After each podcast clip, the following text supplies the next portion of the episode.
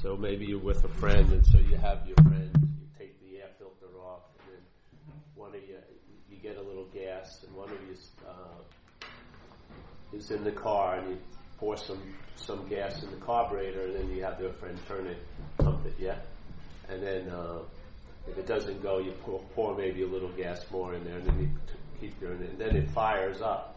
Yeah? Now the car's running. That you stop pouring gas in. Yeah gas did its job. It was just sort of to initiate the firing. It needed a little oomph to start. It's not what drives it. It's just needed a little oomph. If you pour, keep pouring the gas in, it, uh, it will flood it. Yeah, that's sort of how I feel about this invitation and this message. Uh, to me, it's like a spiritual subpoena. You know, you get served it, uh, and then it does its thing because the message is just a catalyst. It's not the message. The mind is the message. What receives the message, what entertains the message, is the message. And this message is just sort of like a, a crutch or a catalyst or a, you know how they have a, uh, sometimes they have these things, you have a vitamin and you need a nutrition, but it can't get into the body system just by itself. They, so they put it on the back of something else that the body recognizes and breaks down when it breaks that down, then the, the nutrition gets it. The body would say no to it if it just came in the nutrition form. Yeah, so they put it on some I don't know what they call it, but it's sort of it piggybacks on a, a system that the uh, something that the system can break down easily. So this is just piggybacking on a concept, yeah, language. We're using words, yeah, to get into the mail slot of the mind, the conditional mind, and the mail slot is a conceptual mail slot. Now, the message isn't the words. So when the mind reads the invitation, it may read the words, but it's when the, the envelope opens up, there's nothing in it. That's the message. So hopefully the message causes the reader of the message to question or to feel the reader, not the message. Yeah? The emphasis is on not the message. Because if it is on the message, it'll become another message in a long line of messages. There's tons of messages, yeah. Tons of messages, and then there's the message, and then they turbocharge the message, or they extremely radicalize the message, but this is the message. But the mind is it, yeah? The mind is what gives meaning. The mind is what changes the meaning of the book you read. You read it five years ago, and then you read it now, and you get a whole lot of different information. There's no different information in the book. It just initiated the mind to entertain what it now now has access to, where it didn't have access to before. That's and so you see books that are really good at that. They last for thousands of years. So you have the Tao Te Ching, or you have some old old scripture because when you read it, it initiates the mind to entertain itself. So you read it when you first read it, you don't get any understanding of it, you know, like Taoism, you know, it's like, oh yeah, go with the flow, whatever, and stuff like that. You know, you don't know what the flow means. It's sort of like a Nike commercial, you know, just do it or whatever. and you're like, oh yeah, you know, to be, yes, just be what you ever are, you know, like the army. Be what you can possibly be, whatever, you know, it's just, you know, it can be misinterpreted. But if you read it, let's say, a few years later, it has a whole different message, but it doesn't have a different message. It just triggers the, like the repository of all messages, the mind, yeah? And it has the ability to trigger it, and has been doing it for so long, it becomes like a, a very, very loved, let's say, scripture, or a very, very loved passage, or a very, very loved statement, you know, like the Sermon on the Mount or something like that, where people from all ages go back to it and go back to it, and it's like a never ending uh, mine. Yeah, you can just keep, you'll keep getting ore out of it because the ore isn't in there. It's in the mind that's digging. Yeah? That's the whole point. And this, scripture that I always use, which I may use if I run out of steam today, because I like it, is called faith mind. And it's just that, faith mind. Yeah. Why did he come with that top terminology, faith mind? Why did that come up? Why did he say that? Because that's the only thing that's reliable, really, is the mind. And not the small m mind, as we were going over the other day, but what I represent the mind. If you ever read any old Zen classics, from the Chan period, you know, the Chinese period, they use the term mind a lot.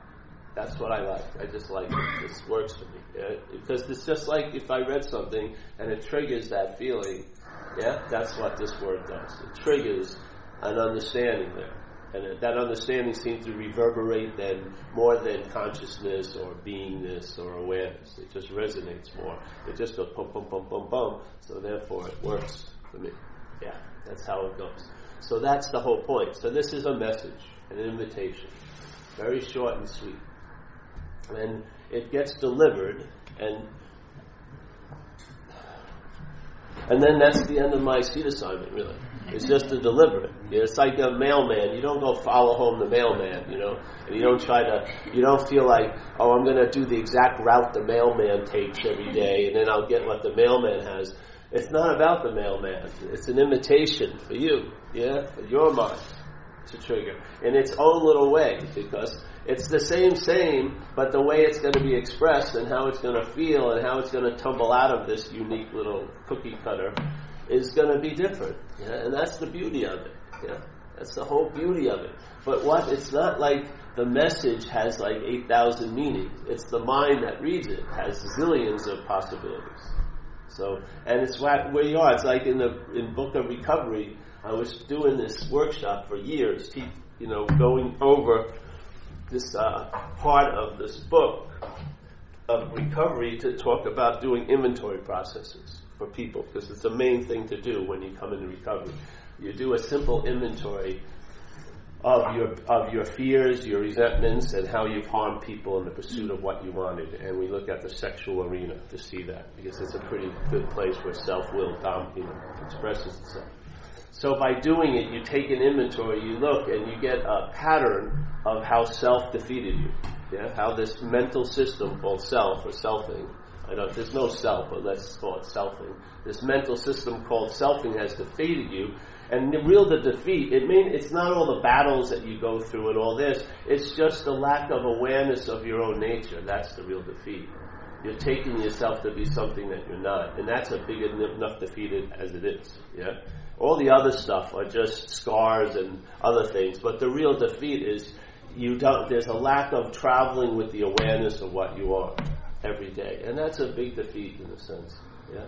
You're taking yourself to be something else, and that that one little miscalibration is causing a lot of attraction to stuff that can't seem to be gotten rid of, you know. Things just start coagulating around you. You have events that seem to have happened 20 years ago and they're still there, still haunting you all the time. You've got like things yipping at your ass, you know, every day. Your past is just chasing you, and the future is a scary little proposition. This isn't because the past and future even have any existence. It's because of the system you're relying on. Yeah? Your mind is resting in a system that promotes all of that. Yeah? It's like a petri dish that our attention and interest is sort of is sort of introducing all these different cultures to mutate into a state of anxiety. Yeah. And then we want relief from that. We want a relief from what the petri dish is producing, but we don't want to look at what's what's the source of the petri dish. What's the initial thing? What's the two little things that got connected and then just started mutating in time and space to produce the how we travel today? And we're just saying maybe it's where the mind became identified with a crazy idea that it was a thing, you know? Either a mental thing or a body or a body thing with a mind or whatever it is. It's just a, something that came together and it's had some uh, some time to fester and it's grown and it's producing its effects. Yeah, and it will keep producing its effects. If you never get to the root of something, you're going to be always trimming the tree like this, like they say. Yeah, you're always going to, and every year and every month or every day, it's, a new crop's going to show up. And you're going to have to become really good at trimming to keep it somewhat at bay. Instead of going to the root and checking out, all right, what's the dilemma? Where did the dilemma start and what's causing it to have such a life? You know, what's invigorating it all day? Because you participate in it. It's not like it's being done to you. It's not like an outside thing is screwing with you the mind that you're accessing right now is engaged in it. Yeah, It's engaged in it in a certain way that's causing it to produce certain effects that seem to cause a lot of disease and discomfort. Yeah? We want to get the relief from the disease and the discomfort, but then the mind really doesn't want to go to the cause. It wants to become a specialist on how to relieve the situation, but it doesn't want to let the situation really change. Yeah? So you see it like in America, as within, so without, the macrocosm and the microcosm. In America, there's such a huge pharmaceutical business. People are taking pills for freaking everything. They take pills to sleep, they take pills to wake up, they have back pain, they take pills, they think they're going to have back pain, they take pills. It's just unbelievable. They have a breakup, they take pills. Yeah, they're waiting to get into a relationship, they're taking pills. It's just unbelievable. And because they have this very flimsy idea that it's being prescribed by a, a medical, wow, needles in here from uh, the acupuncture we did. I was, was wondering why I was picking up this frequency. clarity. Someone, someone, Helma put, a, a new, Helma put a new antenna in my head. I'm picking up a medical channel. There's going to be some pharmaceutical commercials soon. Oh, yeah. What the hell happened? Oh, that last message really hurt. That one. It came in my head. it was Merck. Merck or, or oh, one of those big things. You will blow up. Your head if you say anything bad about us. Your time is over. There's no pill that will help you.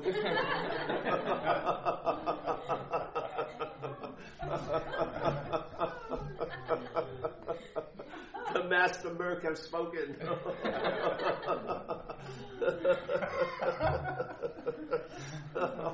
I was wondering, man. It was like a little lightning bolt right there.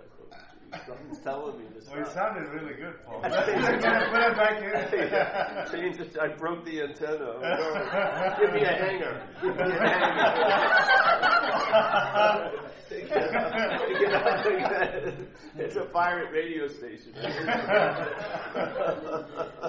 Hope we recorded it. I did. I got it. in 12 minutes. Pure, pure download from the pharmaceutical demon. Woo.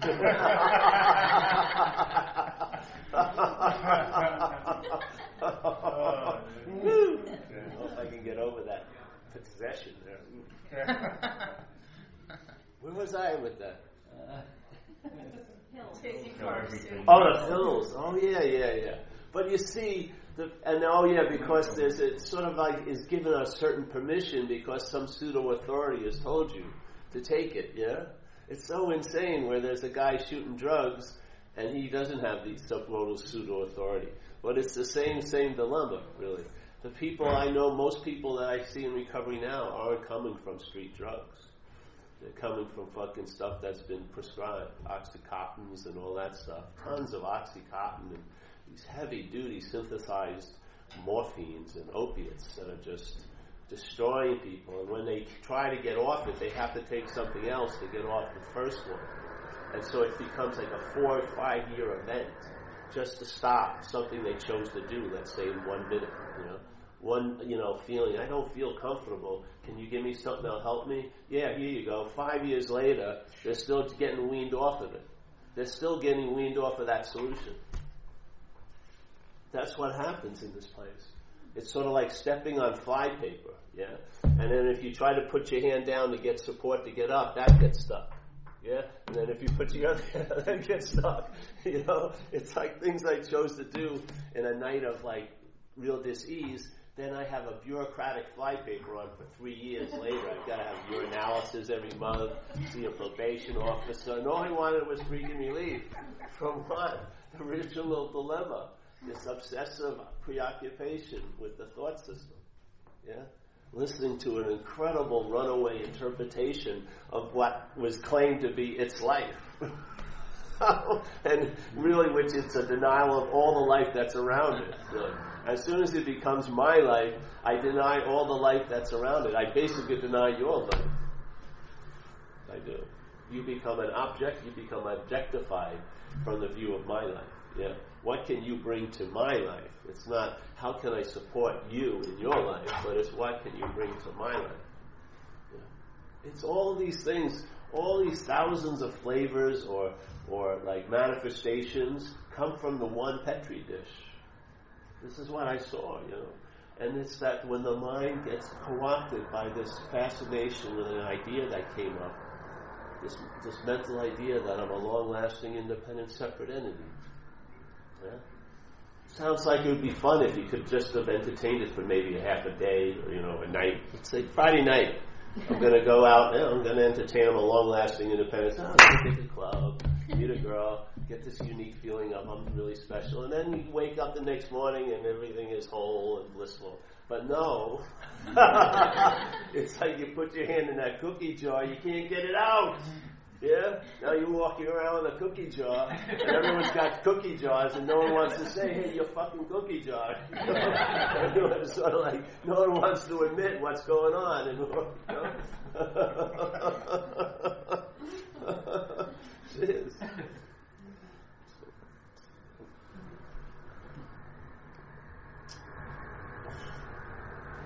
So if you get to the root, let's say you had a whole your life could be seen as a row of knots. Yeah. In the beginning, you didn't have many knots. You were a little kid, unless you were in an abusive situation. I wasn't. When I was a little kid, you know, there was that. Seriously, until around, I remember four, around five, five and a half, the whole picture dimmed down. It was really bright. Yes, had it again today. It was really bright. Um, you know, and it had been bright for a while, and I never knew that it could be any other way until it about dimmed down. When I think the introspection hit a critical mass, where I was starting to think about this idea of me, and then suddenly the whole stage got darker. I remembered it. It's sort of like when I was young, my family would take us to the beach and everything, and everyone in the family pictures looked like little cherubs and you know everyone was bright. And then a few years later there'd be pictures of my family and me and it was like there i was. It looked like i was pasted in the picture because i was already separated and i was looking at my mother suspiciously like who are these people? You know? This whole thing came over me. And then it was like it seemed like no turning back it just sort of got so, you know, it's so amazing because they're working right just here yeah. on the whole route. You have to see it. That's why the marathon's happening today too. It's the conditional mind trying to thwart us. Don't let it. You know, you really, it's true. It's so funny. You know, I, it's like a huge roof up there. It's a huge roof. Let's hey, let's work. Hey, bud, work right over there. okay. you have to appreciate the choreography of life. really, you do. It's really there's always this. There's always. If you look at it closely, you'll see that the hidden autograph of Watso. You know, you'll see it there. so you know, so there I was and uh, then that thing started coming on on to this little character, whatever. And then it, it got absorbed in that thing. And then events occurred that really uh, threatened me. Like my parent, my grandmother who lived with us died when I was nine. My father died when I was nine. And it felt like I had this giant love extension, and then what it was extending to was gone. Know, just there was no nowhere to, for the love to hit and it felt a little scary. So it was like, you know, let's get up, got to have the walls come up. Yeah, that's how it felt. And I remember I was in fourth grade, and uh, my sis, my nun of the teacher was Sister Marie Neal, and my they all died in six months, like my grandfather, my uh, my grandmother, my father. So I uh, remember I had to do all this stuff, and Sister Marie Neal had a had a bad problem also. When she came back, it was funny because let's say she was sitting right where Tana was uh, before all this happened, and I could, you know, and I was about three three desks away. So I saw her, and it was like 12 feet, let's say, between us. I came back from all this activity, and there it was, and we're still only 15 feet apart, but I was miles away. I was so far gone up the ass of self, in a way. I was so far retreated, only listening to this counsel. I mean, really far. It was like way, way up there. And then from there, everything else proceeded. Then the alcoholism kicked in. I started to start drinking and using. And then all of that, all of that spawned all of this and all of this, and it just started multiplying till it was like an avalanche of circumstances and consequences. Yeah, and that sense of being that little kid was totally gone. There was no more wonder and awe. I didn't feel a fucking thing. Basically, I had to shoot drugs to feel something. I had to, you know, I had to do an extreme event to get a sense of being alive. And um, once you make the deal with the devil, it's hard to break the contract. That's the way it goes. Yeah. It's sort of like you want to you want to get off the boat, but you ain't getting off the boat because now you're in a real strange condition. You're powerless. Yeah. You have no power. Yet you're the source of all the power, but your whole power has been commandeered by this mental parasite. You're powerless. Yeah? And the condition is you're in a state of unmanageability and yet it's caused by your trying to manage. And you can't help but try to manage because it seems so freaking unmanageable. Yeah? So you're in this very fixed dilemma. And this is all stemming from the original disease, the original addiction to the idea of being a long lasting, independent, separate entity. All stemmed from there. Without that as the basis, none of this other shit could have grown. None of it. Because when that was finally looked at, none of that had any more life the alcoholism got to a point where it doesn't even exist. Yeah? Now that's a damn good solution, isn't it? If something that had such a huge influence on your life can get to a point where it doesn't seem to exist anymore, that's a damn good solution. And that's been my experience with it. And it's been my experience of a lot of people I know who've had it. Where something that was so dominant lost all effect. How could that possibly be if it was real? it would, if it was real, how could it possibly lose all its effect? It must be that it only seems to be so. And it must be, if that only seems to be so, when it was the biggest influence in my freaking life, then I guess everything else in my life only seems to be so. You can't just state, you can't just individualize a principle. When it's demonstrated, it's nice to let the mind expand on it yeah? And say, if this is seemingly so, the most dominant thing that ever happened to me, where I lost the sense of being a kid and grow into that, in a sense, if that isn't seem isn't truly so, then what the freak is? Yeah? What truly is so? And in investigation, I found enough information that there ain't anything really so. That this whole state we're in is a seeming state. It's appearing to be true or false. It's never true or false because it doesn't have the quality of either. It has, a, it's like a, it appears, yeah? And who gives the quality to it? This is the trick. Who gives the quality to it? You and I do. And what did society and a lot of upbringing take away? That power, in a way. Yeah. You become a victim quite a lot.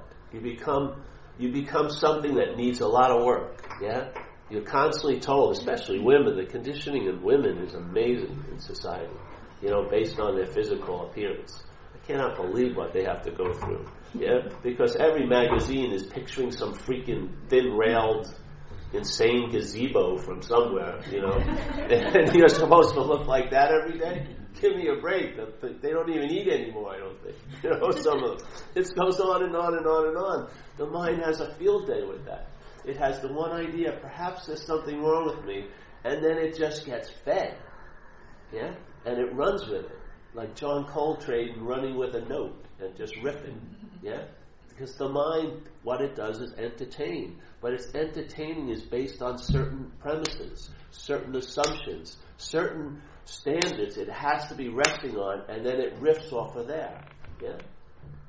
So as soon as it takes the idea that I'm a long-lasting, lasting, independent, separate, separate entity, separation has to abound. There must be a difference between me and you. There must be a difference between everything and everything else. And therefore, it just expresses itself in thousands of different degrees of difference. Yeah? And yet, all of it is coming from a crazy assumption that there could be any independent, long lasting, independent, separate entity that has a power in and unto itself. It's an insane idea. It's never even proven by any objective looking. Yeah. And then once you believe this, once you start thinking about these insane ideas, then when I was a kid, when I was playing, I never was worrying, will I be playing next week? Because I didn't have time yet as a constraint. I had no idea that what next week meant when I was two and three years old. Yeah? What the hell is next week? So when I was playing, it was just playing. Yeah? Well, and I didn't have any idea that it could be anywhere else, so I didn't really think where I was that was that bad. I wasn't constantly judging where I was because it was the only place I could be. What an obvious bit of common sense, yeah? But then I lose all this stuff, and then I start assuming I could be somewhere other than where I am. Yeah? And then the mind goes, okay, let's riff on that, and look at us, look at our days up there. Yeah? And then what happened is the here that I was seemingly in when I was a kid became quickly or slowly got morphed into a mental here a mental here that's just predominated by the past and the future. It's just chock full of the past and the future. Yeah. So when I when I when I started to keep growing into this mental here, and the here was forgotten, I wanted out of the mental here, but I thought it was here. Yeah. I mistook it, and the solution was here, right where the mental here seemed to be appearing, and it was the last place I ever fucking looked. all I wanted to do was get out of this here. Yeah? And so I found drinking and drugs, and it seemed to work. I got out of the mental here in a way. But yeah, but the fact is, I didn't truly get out of it. It was just a very small temporary relief with a huge cost of years. For like a half an hour relief, I got days of, of shit. And it just compounded, and the payoff cost ratio kept going, changing. I got a little payoff, more cost, little payoff, more cost and then when it was when I really wanted to renege on the contract, it was done. there was no reneging. It just kept going down and down and down. And so I was apt to do anything, anything to get relief. I would pay any consequence tomorrow to feel a little bit comfortable now. Where did, how did that happen to that supposed kid at four years old, five years old? How did it turn into that? You know, how does that happen? Well, I would say how it happened was it needed a basis. The insanity had to seem sane somehow. And once it got established, it started building on that insane idea. So the first thing was, I could be somewhere that I'm not. Yeah? I could be better than I am. But the better, the M, the M I was, wasn't even that M. It was a mental idea. And I found that, you know what? this is seen as an urban renewal project. It, if I'm if I'm identified as this, I'm, it's never going to be done that construction site. Never. It doesn't matter how good I do. There will always be fault found. Yeah, it just doesn't. It, will not happen. Yeah? It has tons of formulas to go to this little magical kingdom of happiness, joyousness, and freedom, but none of them work. Yeah, because if you're on your 68th formula, the system that's giving you the formulas obviously doesn't work. Yeah, because maybe the first few should have. if you're still buying number 68 and then hoping that nine, number 90 is going to be the one, you've fallen prey to a very large delusion. Yeah? So then, okay, you have that, you finally someone get, make some sense of the whole situation. You, you want to call it a spiritual message or something. And then you go, okay, I see it. Yeah? I want out.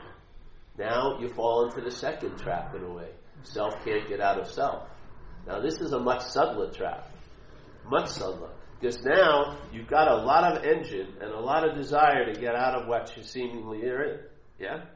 And you think it's noble, and you think it can't be co-opted because it's noble, and it seems authentic, so you think it's like gilded with some kind of protection, and nothing could sort of co-opt this feeling, I'm sure. It's so pure of a desire to become, become free that possibly no thing could screw with this. Well, it's already been co-opted in a sense because now it's going to be that formatted system, that idea of you, is going to attempt to leave the system that's producing it. Yeah? So, a product of a system that's producing it can't leave the system because if it did, it wouldn't be produced. Yeah? There is no self.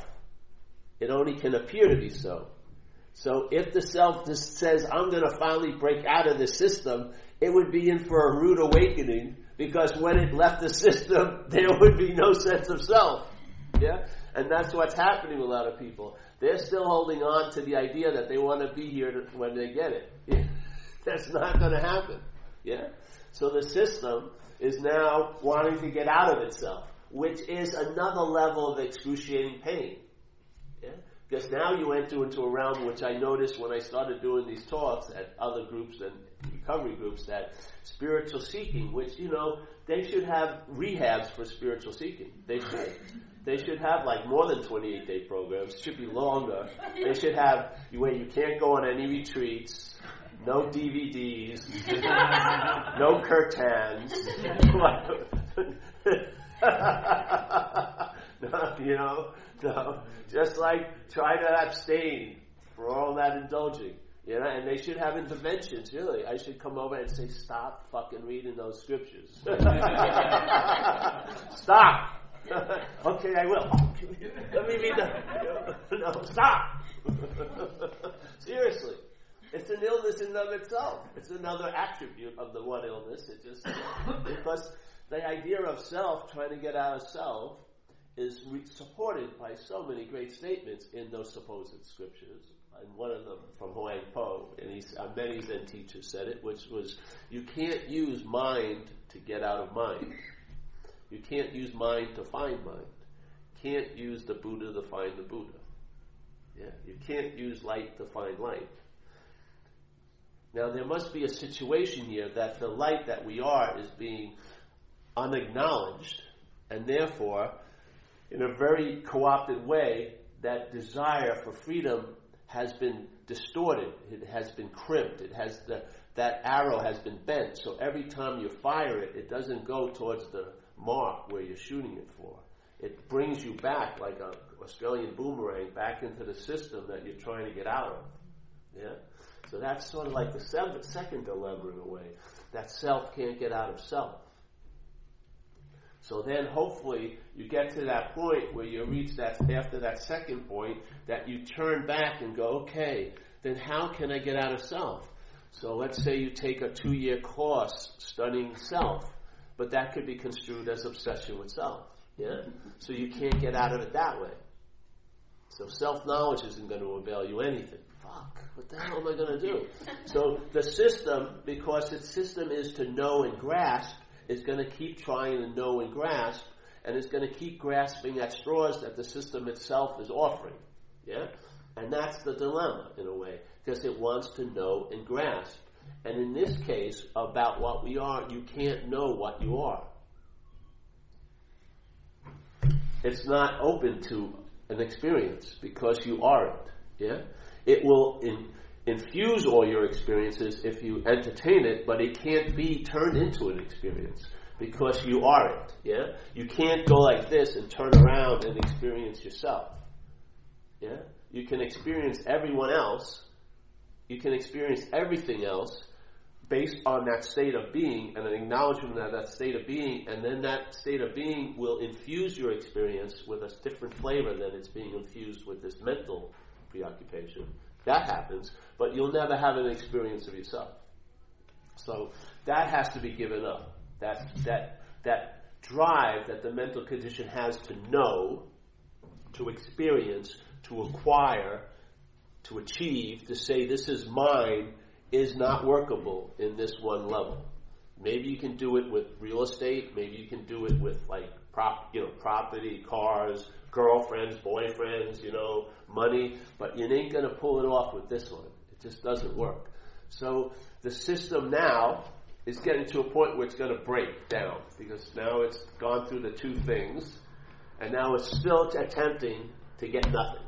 Yeah? And every time it attempts to get nothing, it realizes every time it tries to grab nothing with this with the tools of the system, it makes it something. And as soon as it picks it up and it's something, it doesn't fucking work. Yeah? So then it drops it and it's still nothing, and then okay, I'm going to approach it this way. So now I was a seeker, now I'm going to be a non-seeker. Yeah? I was a self, now I'm going to become a non-self. Yeah? I'm going to be a self masquerading as a non-self. Let me see if I can pick it up this time and let it be nothing.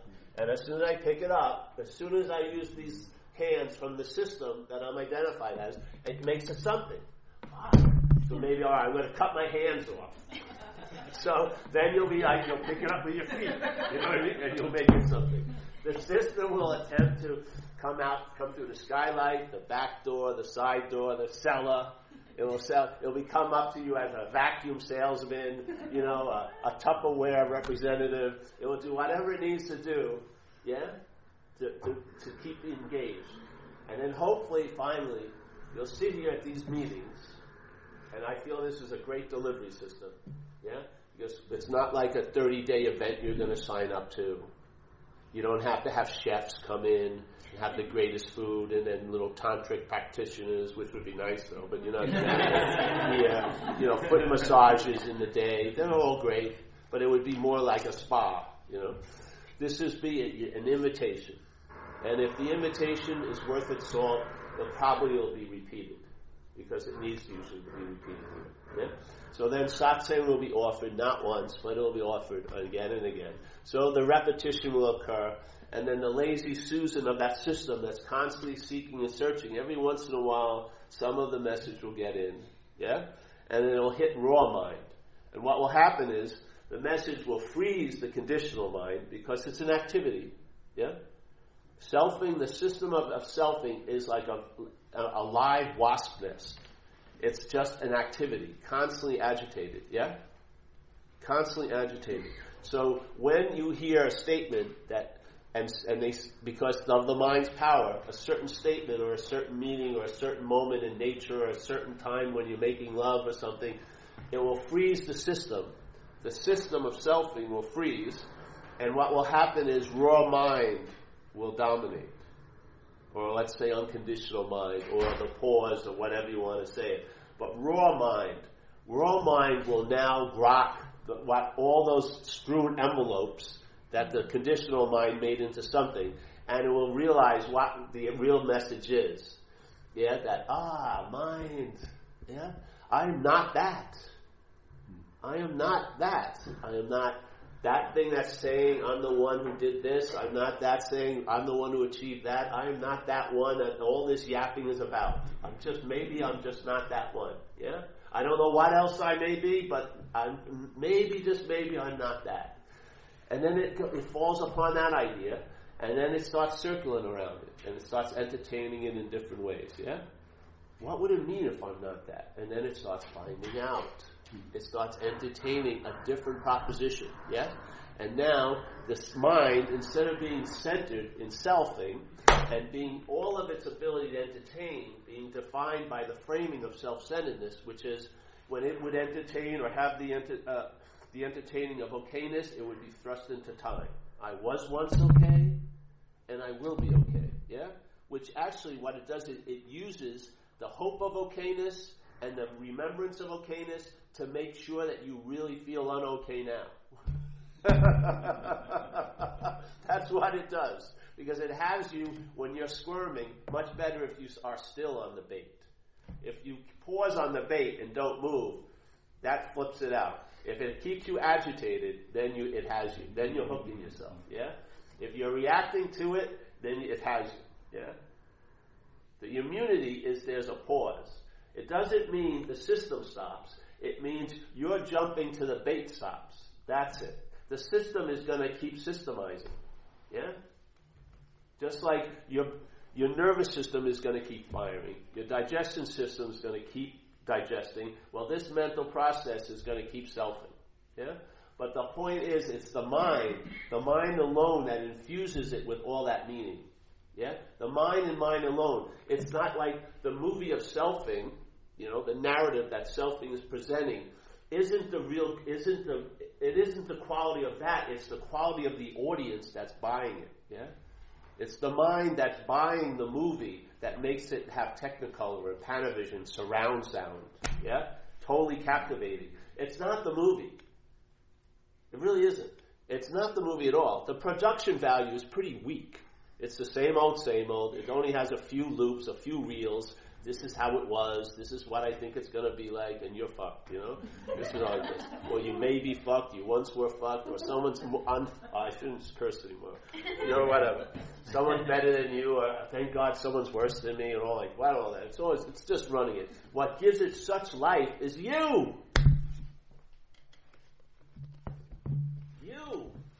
You as mine. Me as as mine gives it the life that it has. Because when it's extracted, you'll see it doesn't have any life. That's how you truly know. If you have the moment of grace, and all of us have, every day there's so many free samples. It's just like, you know, if you had a miracle at 9.30 this morning, you probably forget it by 11. But you have a resentment of 35 years ago, you still remember it probably. This is the skewed uh, sense of the conditional mind, yeah? It has a very, it has a preference and very, it, it it cherry picks its intelligence yeah, to support its fucking story. That's what it does. Yeah. So here, you, we have tons of those free samples. The thing is, is when a free sample seems to dawn on us, it's nice to sort of erect a mobile temple there. Honor it. Yeah. Honor it. Honor that pause.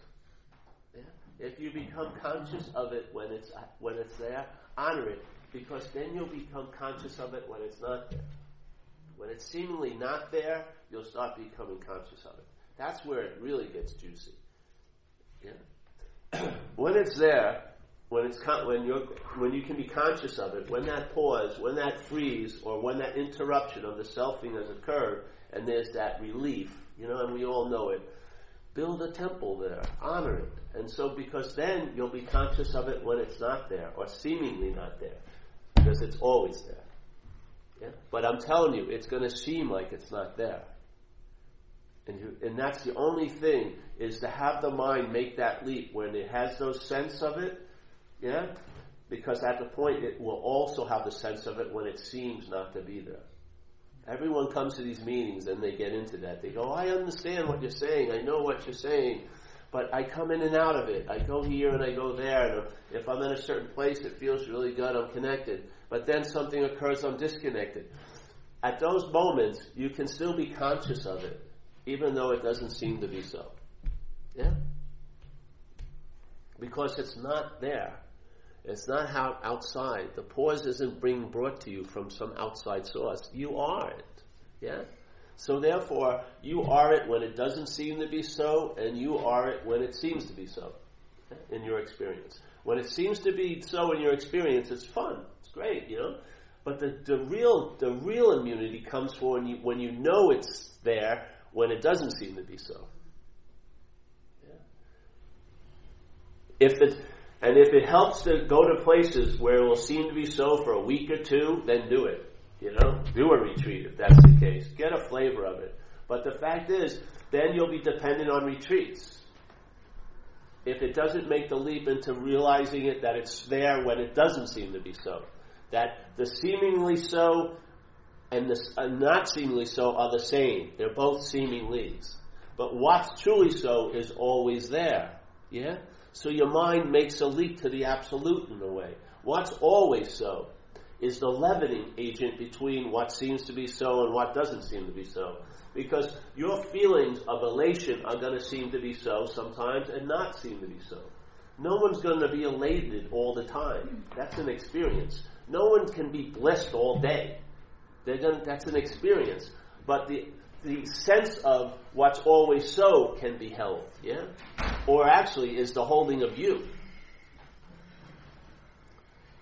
Have faith in mind. It can make that leap. It just may be crimped by some other idea you have that I have to do something to get this or do that. And if it's not felt all the time, then it's not so.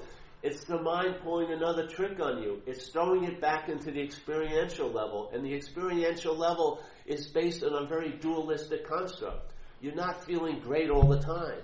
Yeah? And even if you felt great all the time, your head would say, "That isn't the great I thought I wanted to feel great all the time." It would, it would, it would make it into another great. Yeah. So there'd be the, but that's the real, real great. This is just a half, is a semi-real great. I want the real, real great, or I'm not there yet. You're never gonna be there because there is no there to be there at. It's here, right now. While all of it's going on the way it seems to be going on, just hold the sense that it's a seemingly so. Seemingly, it appears to be true or false. Not to who? It's not saying it appears to be true to or false. If, if the whole basis of this place is that it appears to be true or false, then to who? I would say to what, actually. Yeah? Because the what is what you want to know. If everything here, it just has no meaning whatsoever, it can appear to be true or it can appear to be false, then you got to find out where the meaning's coming from. Yeah, that would be the source to have an acknowledgement of. If you're attempting, you know what I mean? If you, just, to me, it's just, just so fucking practical. You know what I mean? it just is. If, if, if everything is seemingly so, if everything is given the meaning by something, I mean, what are you going to say? What's giving it the meaning? God? Then maybe you're probably God. Whatever name you want to give it, I would trace it back to this, this opportunity, because it's not in any other place meaning's being given. Yeah? This is where it's happening. You can watch it all day. Based on whatever you think your condition is, that's how the day's going to be given meaning. You know? This could be a great Sunday or it could be a terrible Sunday. Not based on the Sunday. What's a fucking Sunday? yeah? This is one of the worst Sundays I ever had, where I line up all the Sundays and measure them. They all seem to have the same 24 hours, and you know, there was a certain amount of daylight and night, clouds, or whatever. This is the, this is the great one right here, this Sunday. You know? No. What's giving that day the meaning?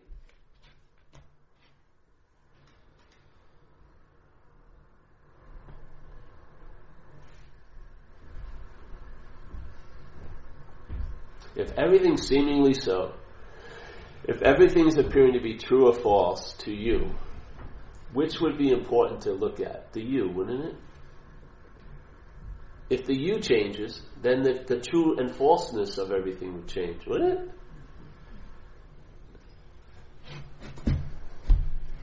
Now, if you don't believe that, that you're giving everything the meaning, then why are we having a subjective experience here? We're at the same event. We're in the same temperature. We're hearing the same noises. Yeah. Yet all of us have a different experience.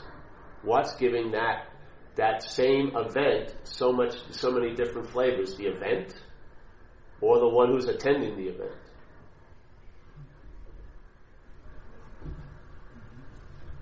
You go to a football game, sixty thousand people there. There's, if you look at the stats, there was 30, 30 first downs, let's say, 200 yards made, 300 yards passed. Yeah? All that can be said, and that's un- indisputable. Yet there were 60,000 different experiences of the game. It matters what jacket color you were wearing, if you were from Toronto or you were from New Jersey. Yes?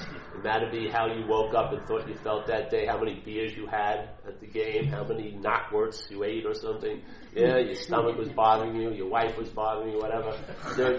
That, that one event would be the petri dish for billions of, ex, of, of subjective experiences arising. The one football game yeah? The stats of that one game, of the yards and the passes, can you imagine if you took the stats of all the subjective experiences that one game engendered? Millions and millions of different takes on the one event. That's what's happening here. Yeah? Millions and millions of takes on the one event. Yeah? You go to a workplace is you're having a bad day and you're thinking it's Joe that's screwing with you. Joe's thinking you're screwing with him. Yeah? Everyone's got their little take on the event that's going on. Who the hell knows what's happening? Exactly, really. But you damn better see that there's a lot of subjective experiences being put out there. Yeah? The experience is just the vehicle. The mind is putting meaning into it. Yeah? It's the it's the chef. It's the cook. It's throwing all the flavors and the ingredients in. Yes? So if you're tired of the fare that you've been eating every day, if it looks like it's the same old, same old, if it sounds like the same old, same old interpretations, you have the same old, same old fears and the same old, same old anxieties, there ain't oh, there's nothing called an anxiety. It's being produced by where you're looking at it from, situation from. Yeah? Go back and see where the meaning's coming from. If you follow it, it's like putting a tail on a mouse. It will take you back to the hole from where it's issuing forth. And what I found is it's coming from a system of thought and interpretation called self-centeredness. Yeah? That the mind right now is pretty much formatted in looking at life and how it pertains to itself as this long-lasting, independent, separate entity. And therefore, it's interpreting life from that point of view. Yeah? So if you're not happy with what's going on, it's probably really based on how you're looking at it, more so than what's going on. Of course, if your house is on fire, you better get a pail of water. Yeah. But then maybe if you get if you have a lot of string of houses on fire and a lot of pails of water needed, maybe you could question what's going on because maybe you're adding to the fire. Yeah. By building all these houses or whatever. Yeah. Just maybe. And if you see that they're issuing forth from a system called self-centeredness, and you entertain, now what do you want to do? Go to war with that system? But if you went to war with that system, and what we just talked about before, and the problem is you're identified as the center of the system, it would be going war with yourself. Who could you call the winner? Who's going to win a war with yourself? Yeah? Which self is going to reign supreme? You would feel one is, but then maybe the next day you're more identified with the other. Now you're the loser. Yeah? There's no stability there. But what would happen if you question the center of the system where the, the meaning is being issued from? Yeah? Maybe if you're not the center of the system, then the influence of the system in your experience would diminish. Just maybe. Maybe if you found that one cog that connects the whole machinery, yeah, that all the other cogs and nuts and bolts revolve around it. If you take this out, they all lose their purpose in a way. They stop grinding. They stop moving so much. Yeah? They're all based on this one little energy source, this pulsating magnetic I, me, mine. If I'm not that, what could possibly happen? This is the joy of it. You'll find out. No one can say what's going to happen, but you'll find out what's going to happen. And that's the greatest teaching of all finding out. Mental knowing is flimsy. When the shit hits the fan, it's never there to really be available to help you. But knowing, when you find out about something, then you're the living scripture. You're learning in and of yourself. You see, you can tell, you will be able to recognize the problem from the relief of it. When you get relieved of it, you'll recognize it. You will see it as clear as day.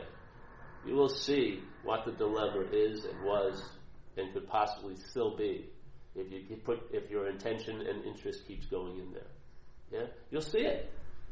You'll see it as clear as day. You'll be able to tell red from red and blue and blue. blue. There won't be as there won't be all this confusion. I don't understand. You'll understand really clearly.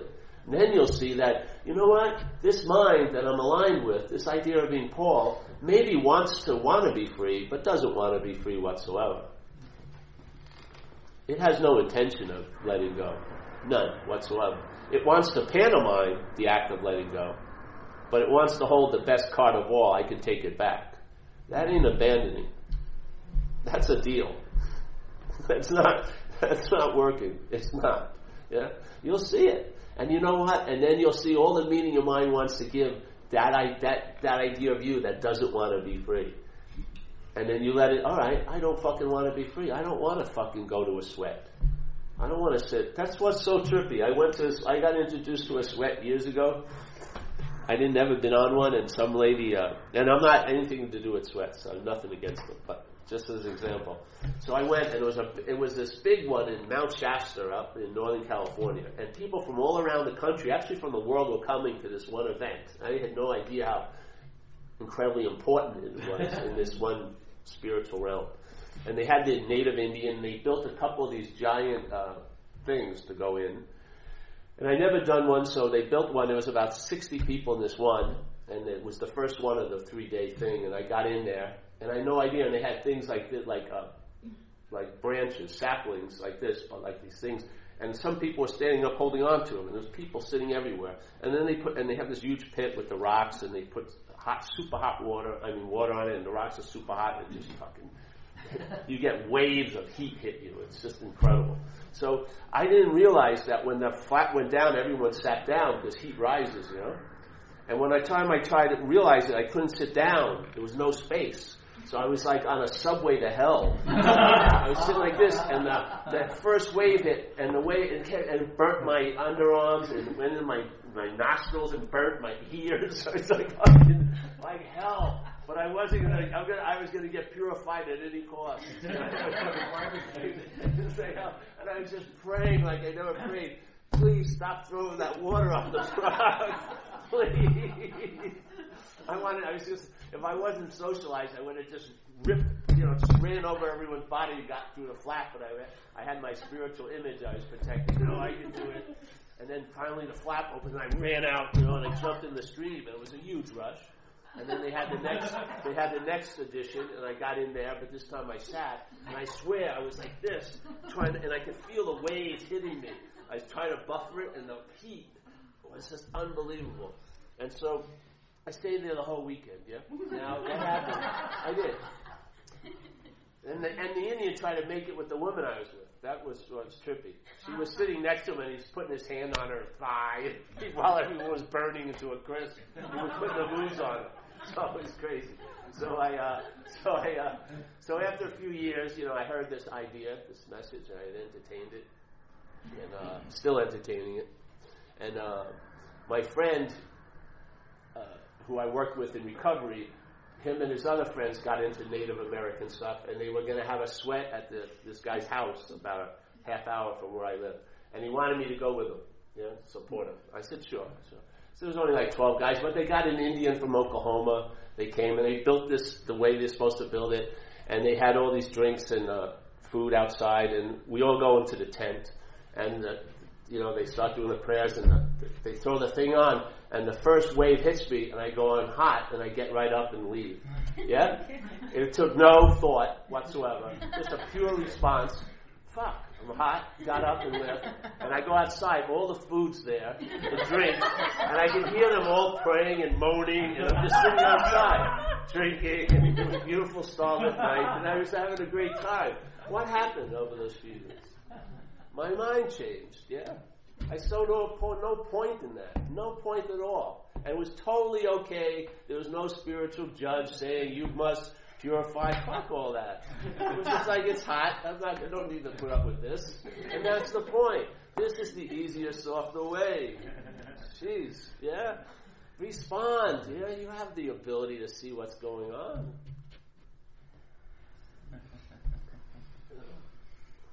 What would that one sweat lead to? Another sweat, and another sweat, and another sweat.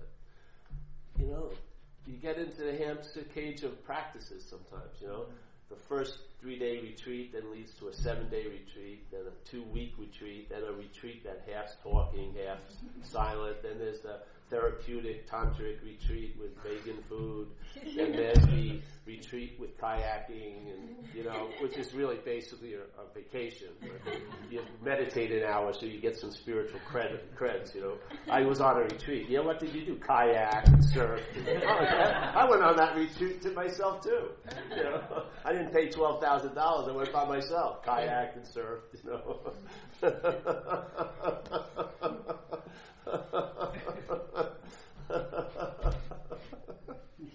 so I don't know, you know. So there you go. The first, the second, and the third. Right? You realize that you can embrace this message. That this the, this thing, like the mechanical picking up thing and trying to figure it out. This it can't do it. Nothing can't be approached. Yeah, you can't build a fence around nothing. You can't pay a you know you can't charge a mission to get to nothing. You won't even recognize it. Yeah, and if you try to pick it up, if you try to get it, you make it into something. Yeah, why? Because it's nothing. It's nothing. It's not making itself into the message doesn't change when you get it. The message is there's no one to get anything. You get freed from the one who wants to get the message. You don't get freed by the message. You get freed from the one who wants to get the message. That's what you get freed from. You get free from the need to be liberated. You get freed from some godforsaken purpose that someone told you you had to have and use for this life to add another sense of stress over every day. You know, what am I doing? How am I using my time? You know, got to make every second count. Every second counts because you're there. The, the moments aren't to acquire value; they're to express value. This is a possibility, not an endurance test to arrive somewhere. It's a, a place to ex, to express. Yeah. It can be expressed in a leisurely way or an endurance type way, but there no, there's no one way because it's not about getting anywhere. It's about realizing where you are is that that's it. Wherever that is. I'm in Toronto now. Yeah. My mind's not entertaining, I could be anywhere else. I'm not afraid of sharks because I'm not in the water. I'm not afraid of next week because this is not happening. Yeah? I don't regret the past because this how could I can't even see the past? How can I regret it? I don't even, you know, you know what I mean? I, I don't see any, I don't see its influence like a, a, a physical wave coming over me. I just don't see it. I see it's made up in the head, like everything else is. Yeah. There must be a place where all that's being made up, where what's making it up uh, resides. And I would say, if you're at the at the event horizon of where everything's being made up, you're pretty much where the mind that's making it up is. Yeah. And maybe if you would stop trying to turn around and find it as this idea of being a self, you'd be realizing you're looking from it right now. Yeah.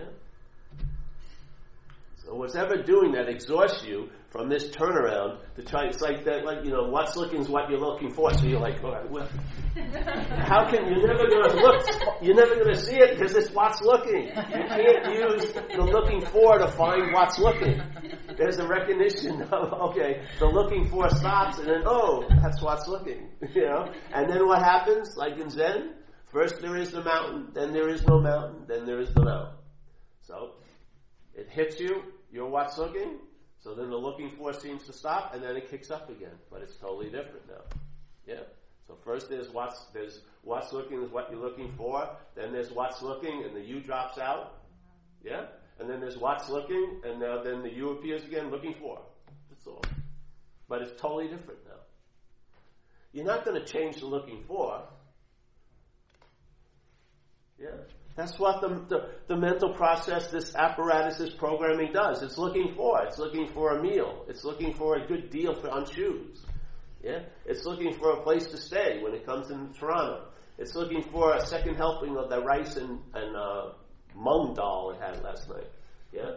It, it's looking for a new record it wants to get. It's looking for like a poster by Alex Grey. It's looking for something. Yeah? I'm going to sit and I'm not looking for anything. Give me a freaking break. You're just not the one that's looking for. So why would you want to? Why? it's just crazy to me. It's crazy. It's like Ramana says a simple statement. He was only talking to one person at night, but I like the whole. I expand on it. He says someone must have been asking him about something. He says, "Hey, listen, you don't have to give up the possessions. Just give up the possessor." I think that's pretty good. That could apply to most situations, yeah? You don't have to give up the looking, just give up the looker. Yeah? You don't have to give up the doing, you just give up the doer. You don't give you don't have to give up all the having, you give up the haver. Yeah? And then what comes comes and what doesn't come doesn't come. Yeah, you'll be taken care of. Haven't you? You're here. We're not starving. If we were starving and we were destitute right now, this talk wouldn't be appropriate. We'd be taking you out to get something to eat and getting a jacket to wear. That would be appropriate, yeah? Everything is appropriate. There's no, nothing overrides everything else. And then you start becoming flexible. You can respond to situations. You know, you may have a plan, and then something happens and the plan gets altered. That's the way it goes. I see people where I live, they're so driven because of the weather. And I, I, can I can see how they want to get what they can get. You know, they work, let's say, all week, and it's beautiful where I live. And then on the weekends, sometimes it gets really cloudy, and they're still driving to the beach. It's going to be freezing out there. The wind's blowing. It's freaking total. The fog's rolled in. The surf sucks, but there's tons of cars going there. And then they come, and then well, basically what they get is the experience of traffic all day. They didn't get much of the beach, and they're all driving, you know, sullen and unhappy driving back. But they had to get to the beach, you know. It's like a form of slavery. It's always moving, constantly driving. Even if you run into peace right now, the thought system, if it's the navigator, is so drenched in time, you'll, the peace won't be able to be enjoyed or relaxed in because you'll be worrying about will I be there tomorrow. Yeah? You get somewhere, you think if you believe you're the achiever of something, then you're going to worry about losing it when you arrive. Yeah? If you believe you did something to get somewhere, you're going to look at everything you do to make sure you try to stay there. Yeah? The addiction and the obsession just reinvigorates itself over and over again. Whatever, whatever you get introduced to, it gets morphed by the format. And you think something is noble enough to override that format? Nothing here is noble. Mind reigns supreme. The greatest message can become a problem here the clearest message that was ever delivered can become a problem in like a day after it's been translated.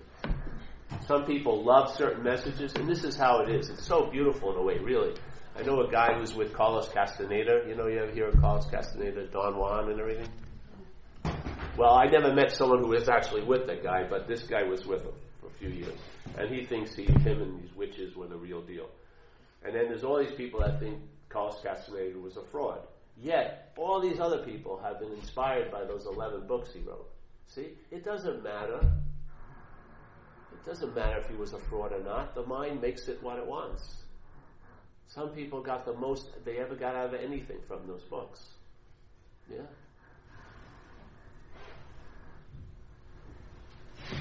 It always goes back to the mind. If you have, if the principle is you and I give everything all the meaning it has, there's no exemption to that. Yeah, it's not like it's only that that only uh, occurs Tuesdays, Wednesdays, and Fridays of the fifth month of the third year of the tenth anniversary of something. You know what I mean? It's a, a principle. In other words, that's what's happening all day. You and I are giving all the meaning it has, all the meaning, anything we've come in contact with here. Buddhism, Buddha, you know, Jesus, everything. Yeah. That's why they say if you see the Buddha on the street, shoot him. they do. I love that statement because you're throwing your own Buddha nature out on someone else. And it's so easy to throw it out on a past historical figure because they can never argue with you. You can have every idea you think and go, Buddha agrees with me. Yes, I ran it by Buddha today. How? Well, I just know I just know this is the truth. You may you know, I see these people with lineage pictures. If the teacher came, they'd say, I don't know you. What the fuck do you have your picture on this table floor in front of me? You know what I mean? I don't know who you are. The whole point is it's got to come back to us. If not, where are you going to, how, are you going to move in with your teacher? Are you going to live with him or her every second of every day? Watch videos of them all day? Jesus Christ. I mean, we went to eat. I like Sri, Sri Chinmoy, but we had a Sri Chinmoy was a teacher. I don't know if he's live or not. Nothing. I love Sri Chinmoy, but they have a video of Sri Chinmoy doing possibly everything. You know, walking a dog, hanging out, lifting people. You know, because he's like a Superman or something. Have people on this thing, and he lifts them up, and they go, you know, all right, you know, and maybe a half hour, but all day. He's left the building. Oh, has he? Yeah. You know, I mean, jeez. It's sooner or later, it's going to end up where we are. It's gonna, you have to be the final authority in a sense. You know. That's where the unspoken, someone else's unspoken yes isn't going to echo in you for long. Know, the unspoken yes, that aha. I see it so much with people at talks I, and some I do talks in places, not like you know Maui and you know uh, Aspen, you know, or Esalen. I do it in Staten Island, fucking the Bronx, you know, New Jersey. People that seem to have been uh, affiliated with a very small cultural view, yet they all get it. They can't translate it yet. Yeah, they mind makes it something really quick, but when they hear it, they know it. They get it. It's like Eckhart Tolle meets the Sopranos. Yeah, They're it's great. They get it. I can see it in their face. I can see it in their eyes. But it gets extinguished really fast, or some, a basket put over them, like Jesus said. They can't extinguish the light, but a, a, a social, environmental, mental basket gets put over it, and then it's difficult to see through all the weaving, you know. But the initial hit is an aha, changes their view the rest of their lives, just like that. Not years and years of study, just a hearing this message, just a simple invitation, yeah. Now, if it's repeated and you can take advantage of the repetition, then it gets the mind gets familiar with it, and therefore it has those moments where it recognized it, and it will hold on to those moments when it's not recognizing it. Yes. So it will be like you know they said what did they say? Faith with seeing is easy. It's the faith without seeing, or something like that. Yeah. That faith becomes established, and now you have the eyes to see the, through both sides of the appearances, the good and the bad, the feeling of connected and disconnected. And you see the common denominator to all that is the seeing, and that's the absoluteness. That's the pause. That's the original face in Zen. Yeah? And all the ideas that you have about it will drop off slough off like old skin off that snake. Yeah? Because I don't know why, but this thing tends to economize you. It tends to pare you down. It tends to strip you. Yeah? Of what's not essential.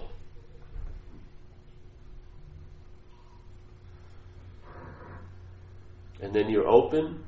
You get to need to know. You get to know what you need to know when you need to know it. Not a moment before, and it doesn't linger after. It just downloads, it's applicable, and when it's not applicable, it's just, it's just a space again. you don't get a giant treasure trove library. You really don't. You know, I don't. I don't feel that at all. Yeah. If this is the seat assignment, stuff downloads when I'm doing talks. When I'm walking around, it might. It's just spacious. Yeah. When I'm here, downloads will come because this is appropriate. If I'm at a place where people don't want to hear it, downloads will come because it's not appropriate.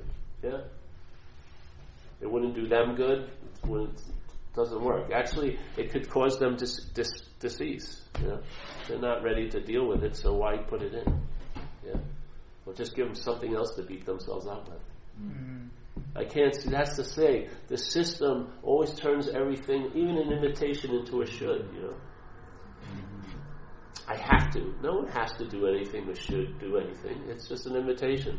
But the head that hears it turns it into I have to do this now, or I should do this, and then when you don't, then the guilt arises because it's based on you're the doer of it or not the doer of it. It goes re keeps everything gets re-inverted back to the system and given meaning by the system. Every freaking thing. Even a freeing, liberating idea becomes an incarceration. Yeah? Another fucking form of, prison, of slavery. Now you get enslaved to meditation. I have to meditate every day. I've got to work out every day. You know, I got to get to the gym every day. Who says that? Who's setting the bars up? Who's setting these terms? Yeah? Who's playing God?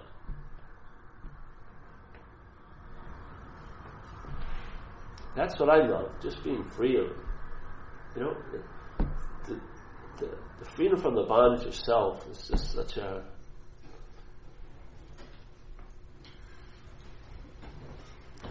it's an activity. That's all it is. It's an activity just like the freedom, you know, the bondage itself is an activity. You know? Every second, the possibilities there bound or unbound. They're both seemingly so. What you truly are is neither. Yeah?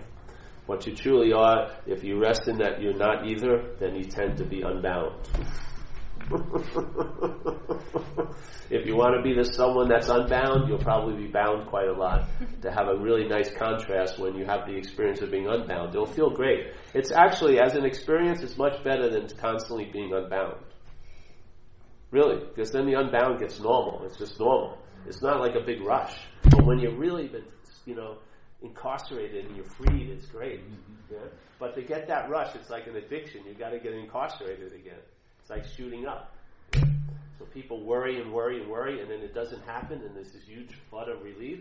What does the mind do? Worry, worry, worry again. It becomes another form of drug. Yeah. I'm so happy that what I was thinking didn't happen. So,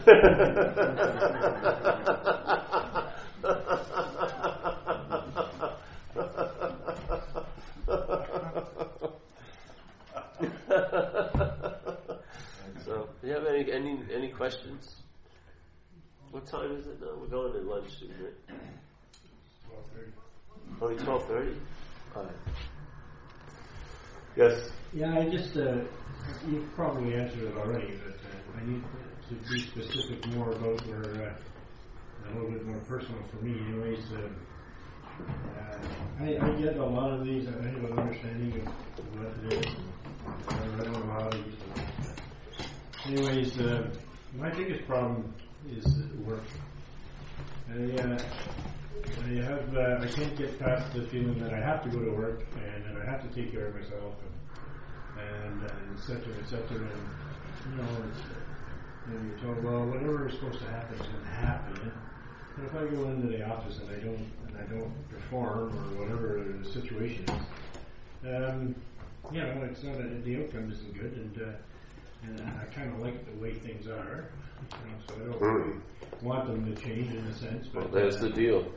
well, it's uh, but uh, you know, I'm, I and I worry, not worry, or I think about my job uh, on, on basically not all weekend long, but quite often I, I'll go to the, my the computer and do some work for you know, so it's all constantly on my mind. And uh, I don't think I'm the only guy in here that could say, you know, I, you know, I if I didn't ever have to work again, it wouldn't bother me much. So, uh, but it's um, anyway. So for me, that's my biggest dilemma is that, and you you you basically answered because I'm thinking it up that I'm this person that is a provider, and or, or I've got this idea that I'm this, and I need to do that to be this. And heaven forbid, uh, who would like me if I was walking around the streets broke? And blah, you know, so I got Yeah. all this garbage going on. Well, I think that you sound like you answered your own question, but Yeah, yeah. you know, I would always, if you wanted to, you could just throw a some, you know, an inquiry question in there. You could just say, well, who is it that's worrying about all this? Just to pause the mind's storytelling during the day.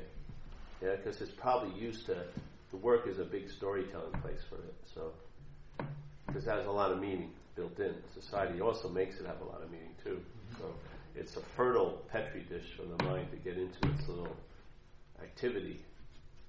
Yeah, so just throw in a question every once in a while. Who is it that's worrying so much? And if you, you know, you can do this thing. This isn't a, not offering this. I think it comes from NLP or something, but I always liked it. Which is, let's say you're afraid of being destitute. Yeah? So you go, okay, I'm really afraid of being destitute. I'm afraid of losing my job. Yeah, Sounds, okay, well, what does it mean? What does losing your job mean to you? Yeah? This is just to check out what the meaning the mind's giving things. Okay, let's say if someone says to me, "I don't have a job really, so I'm not afraid of losing it." Then I'm, if this is my job, I'm not afraid of losing it. so,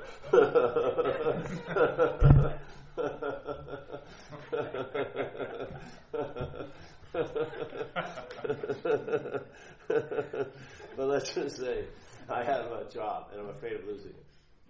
Okay. All right. Well, what does that mean to me? Well, it means if I lose the job, I won't be able to take care of myself. All right? Okay. All right. What does taking care of yourself mean to you? You won't be able to take care of yourself.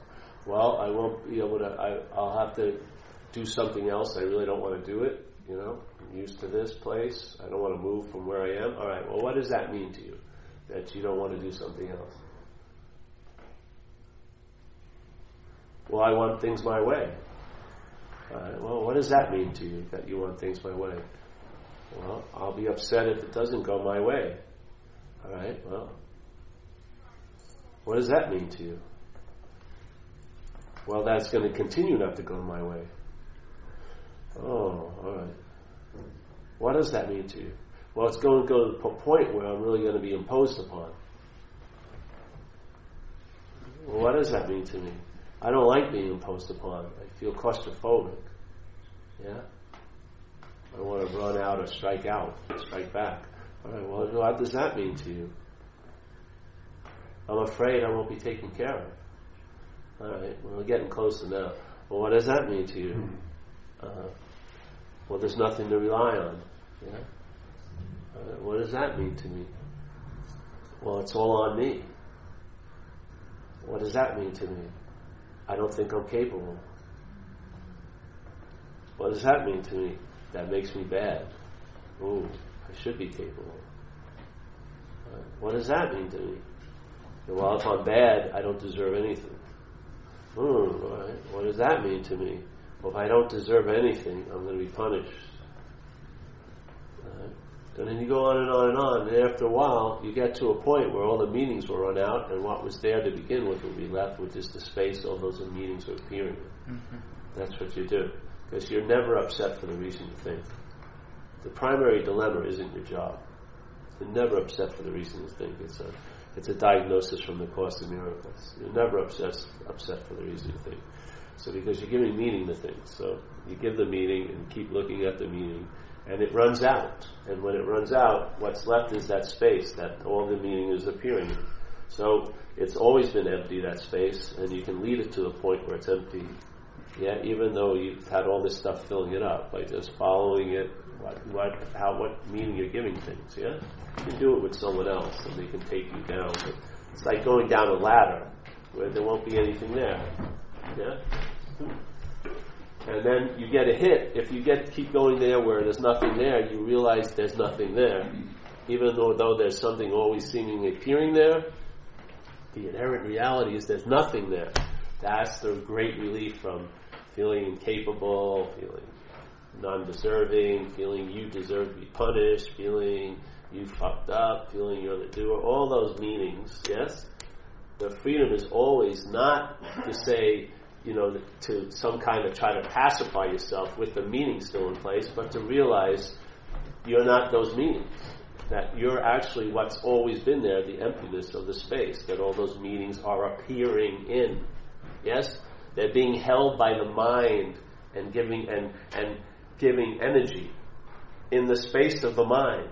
The space of the mind never changes. If you take those meanings out, there'll be another problem that'll have meanings in, or another thing they'll have meanings in, and the meanings and the meanings tend to draw our attention only to the surface meaning.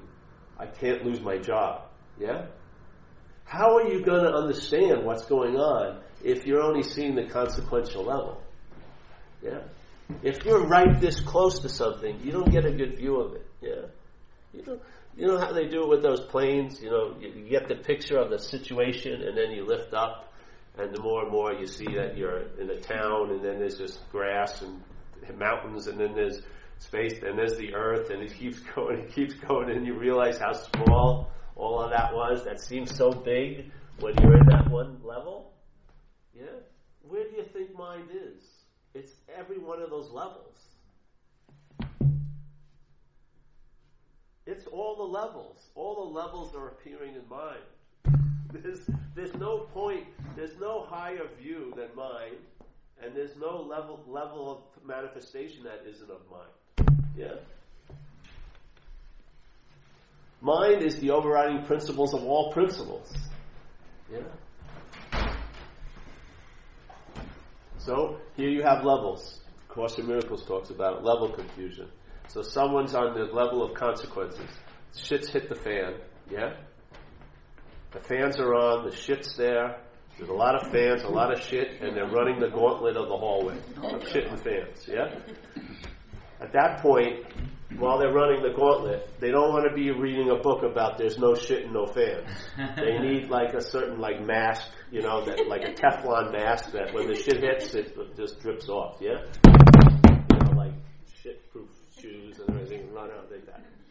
Then when they got out of the gauntlet, or when there's a break, maybe they can read about this is sort of how the gauntlet seems to be so real. Yeah?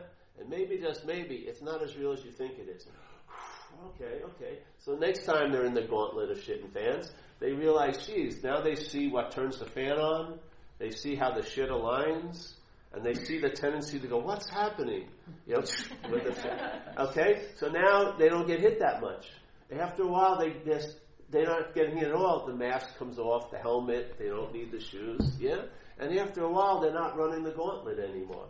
Yeah? The gauntlet's still there, the shit and fan is still there, yeah? All the situations, but something happens. The mind has changed, yeah? What we're waiting for here is we're give, we're trying we're waiting for all the power we've given things to affect us for those things to stop affecting us so much. We don't see our role that we've given them the power that they're having to affect us. We're not we're refusing, we're adamantly we want to say that we're we're powerful and we're empowered, but we don't want to acknowledge the real power that we're the making of this place in a way. We're participating in this event. We're not, we're not been thrust into this event against our wishes, and all of these things are happening to us, and you know, we're participating in it. This is our life. Yeah. This is our living going on.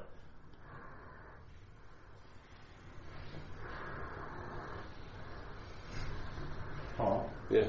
Um, so, through life, I'm chasing shiny objects, right?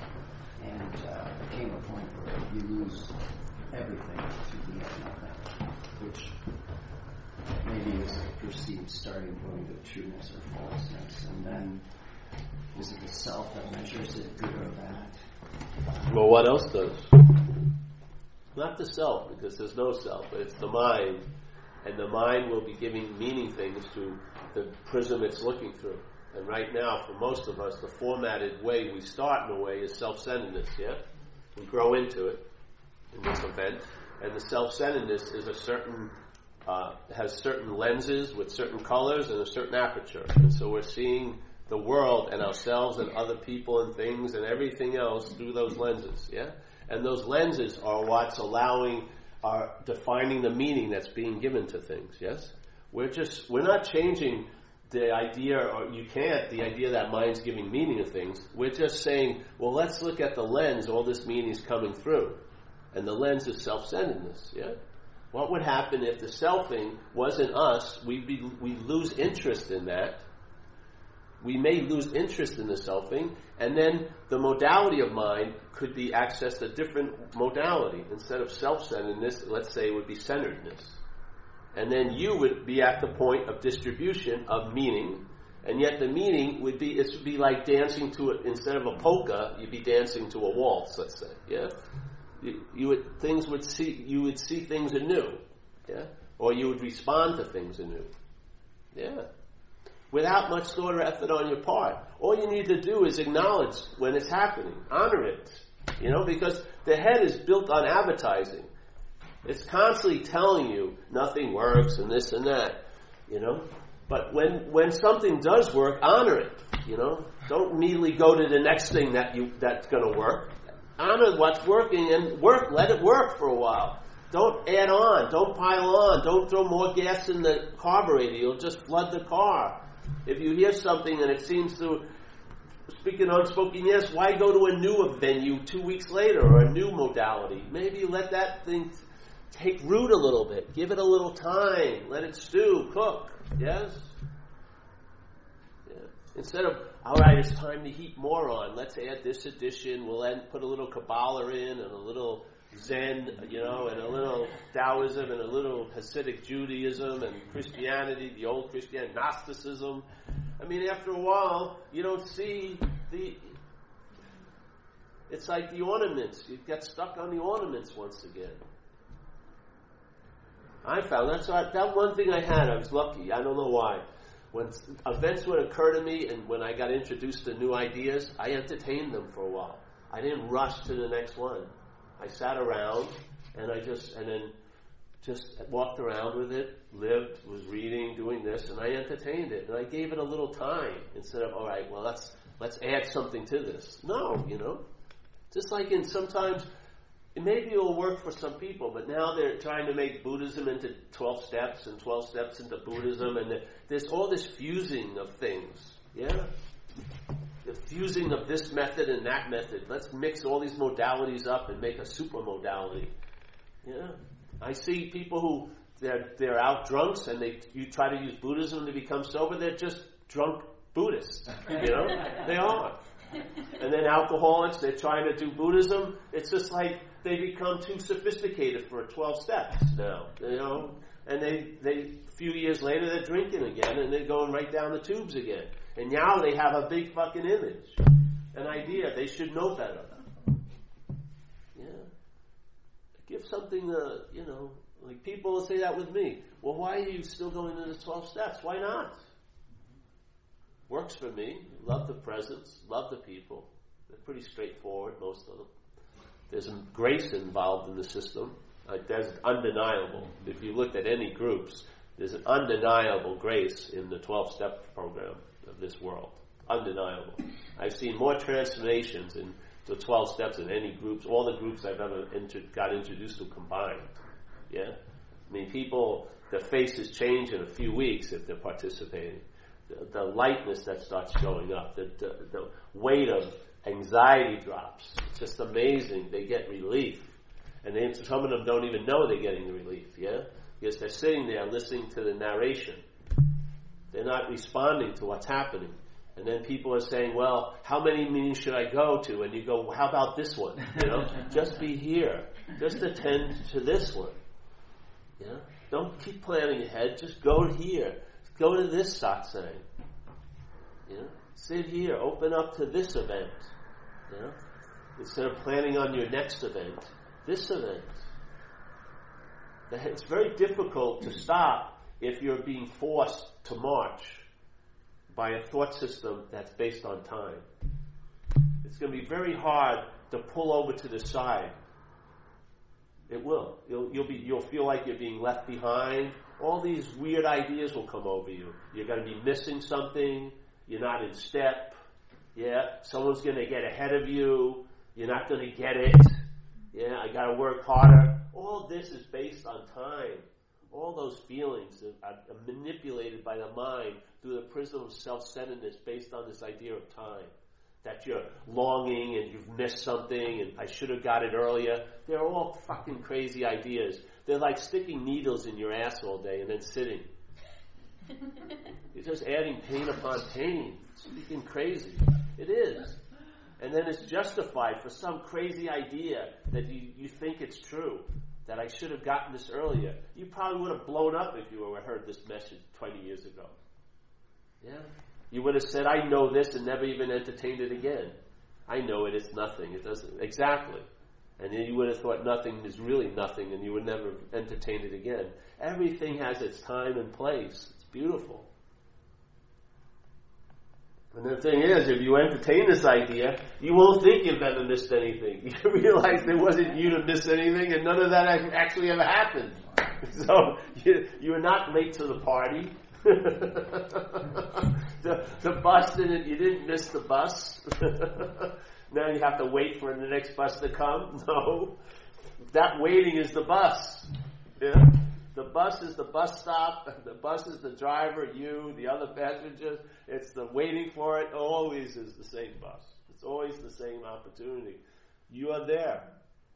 What you're looking for is what's looking. What's looking for the bus to come? That's what's looking. That's what you're looking for. Not the bus. You're looking for what's looking for the bus to come. And that's what? Where you are.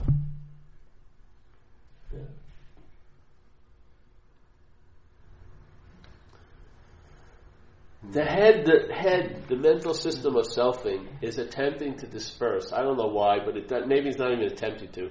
It disperses your interest and attention to the farthest areas of space and time, different places, different memories of different things, just so that you're bereft of your most valuable quality, which is interest and attention right now. You don't have the interest and attention enough to entertain what's here because it's been dispersed by this slavery to time and events and things. Yeah? So my whole system is, is back weighted in the past and then projecting over this moment through this, because this is all that's happening, through this moment to an imaginary future and uh, attention's dispersed. So you really like to be here, and you cannot not be here, but your attention and interest, which would enrich the experience of being here, is beholden to there and then. That's not slavery? I don't know what is. I don't know what is. What is what could that be but other than slavery? When they, in a sense you don't even have the ability to call it back. You can't call your attention. Do you think this is going to bring all that attention back? Your attention's beholden to that. That's what's remembering self. That's what's remembering self. They're on a job. They've been enslaved to a purpose, a mental little tyranny. A mental tyranny is, is occupying the White House in a sense. Yeah. They're doing their job. Let's think about Paul in the past. Let's think about Paul in the future. So there's a feeling of being Paul now. What's going on. If you were free from the past and the future, I tell you, it wouldn't be a you to be free from it.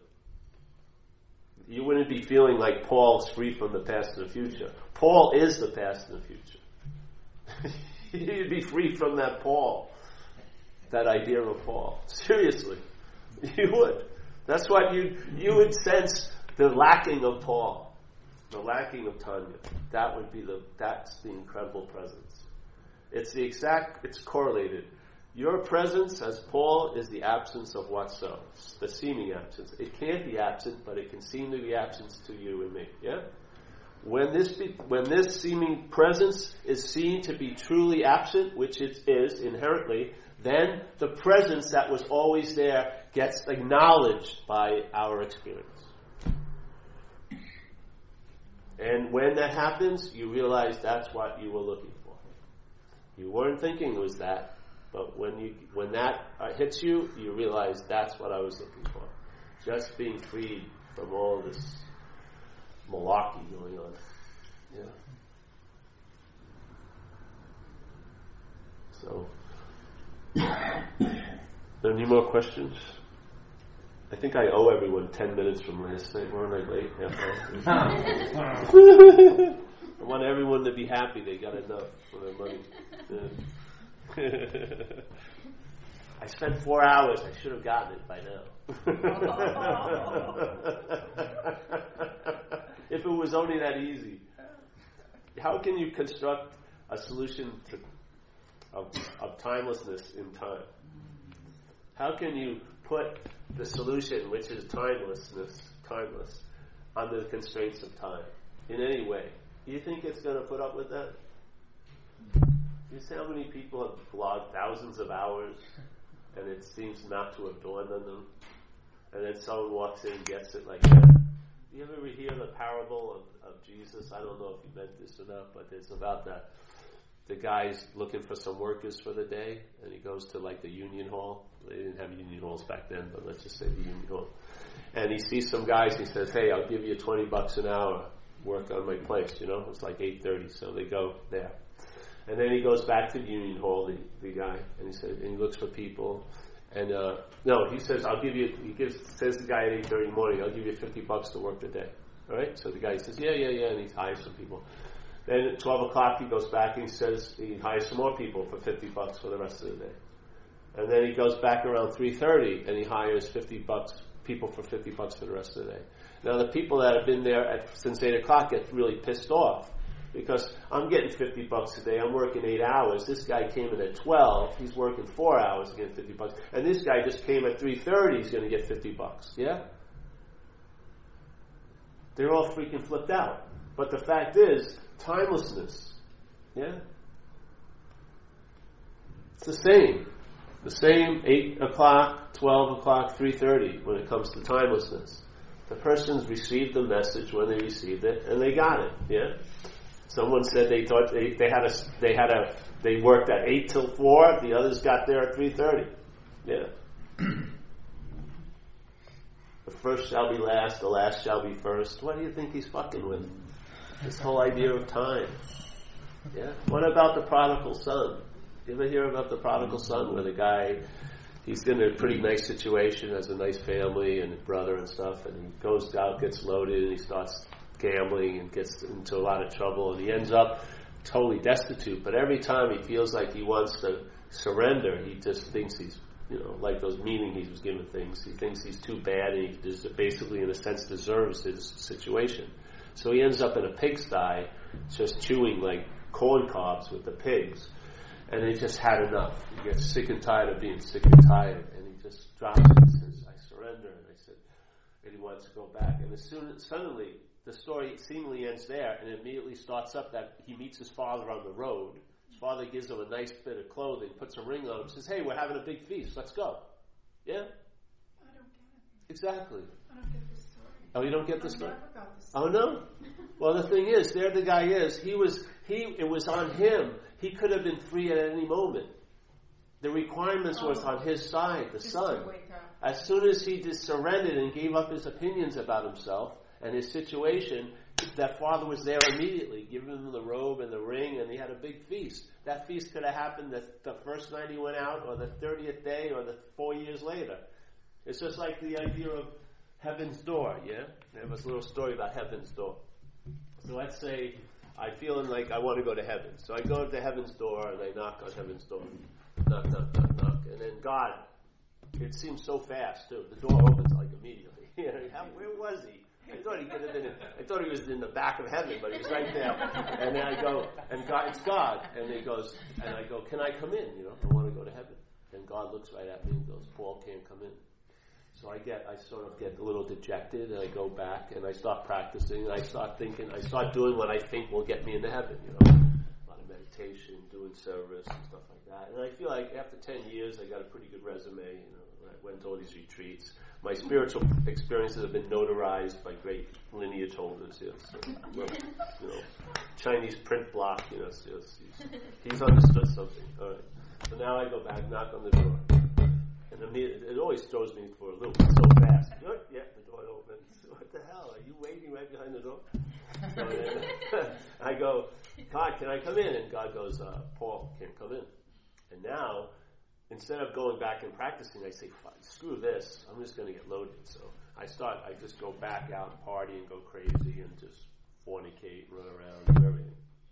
And then uh, get really beat up and I get caught up in the currents of life and I get washed up one day right near the door of, of heaven. And uh, when I'm standing up out of the water, I, something happens. My mind shifts, and I knock on the door, and immediately that same feeling comes over. He's so there, right there. And it says, I look at God and I say, "Can I come in?" And God says, "Paul can't come in." And I walk right in, yeah, because I finally realized I'm not Paul, yeah.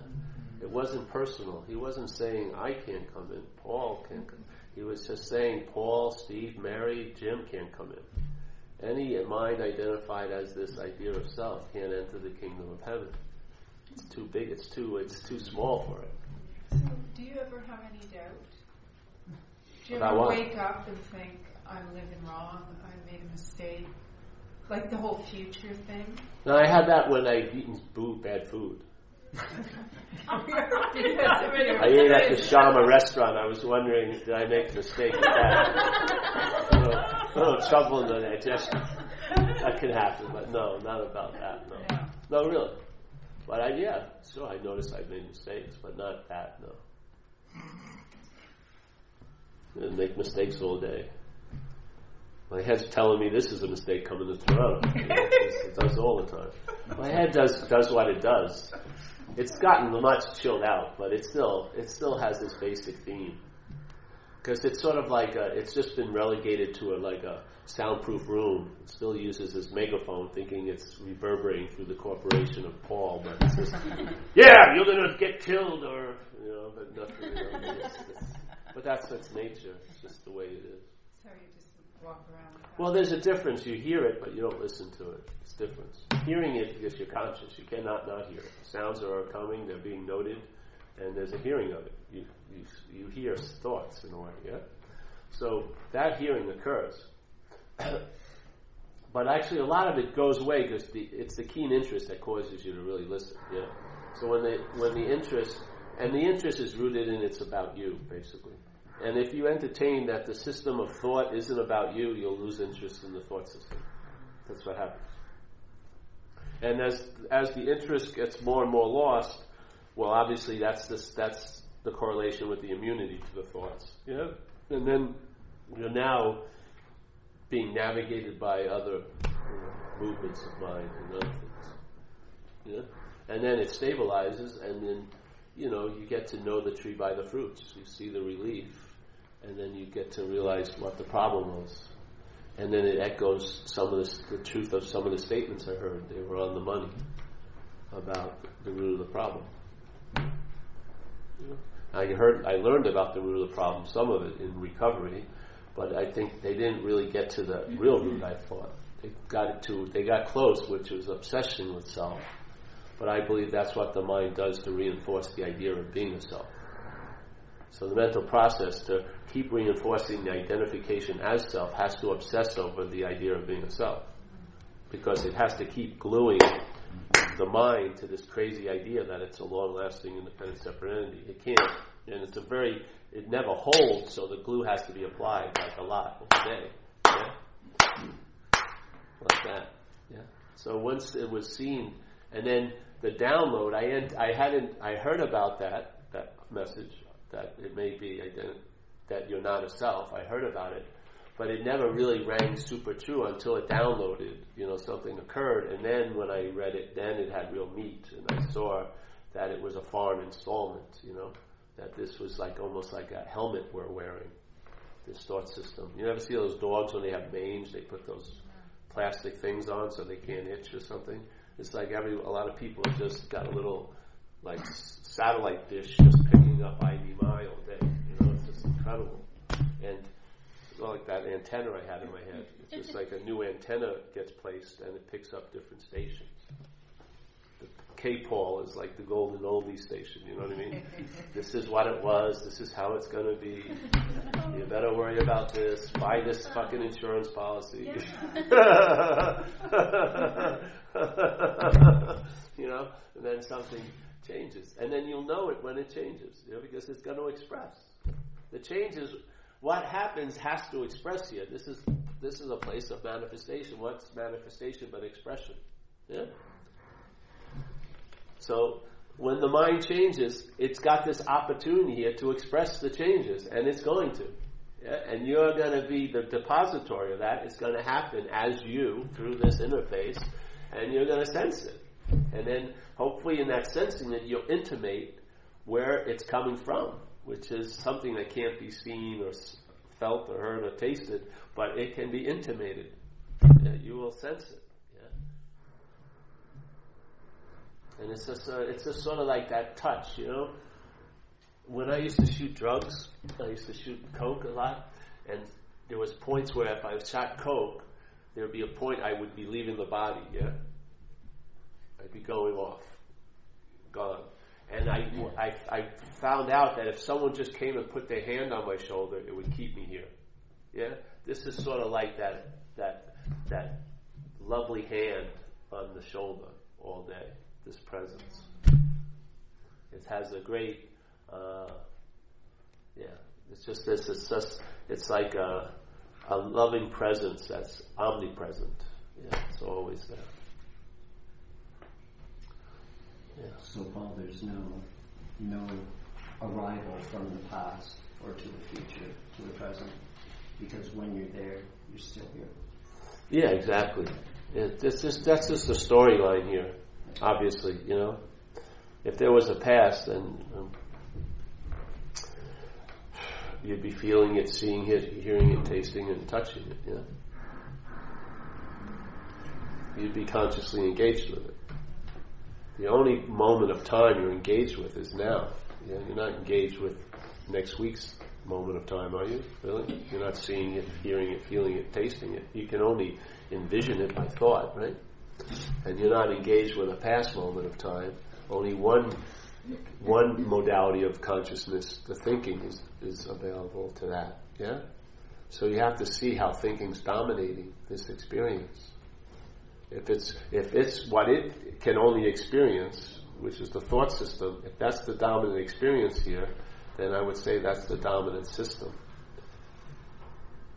So if I'm not seeing, hearing, feeling, tasting, and actually, how many people even smell much anymore? You know, I mean, all those flowers, and how many of them are smelled by people?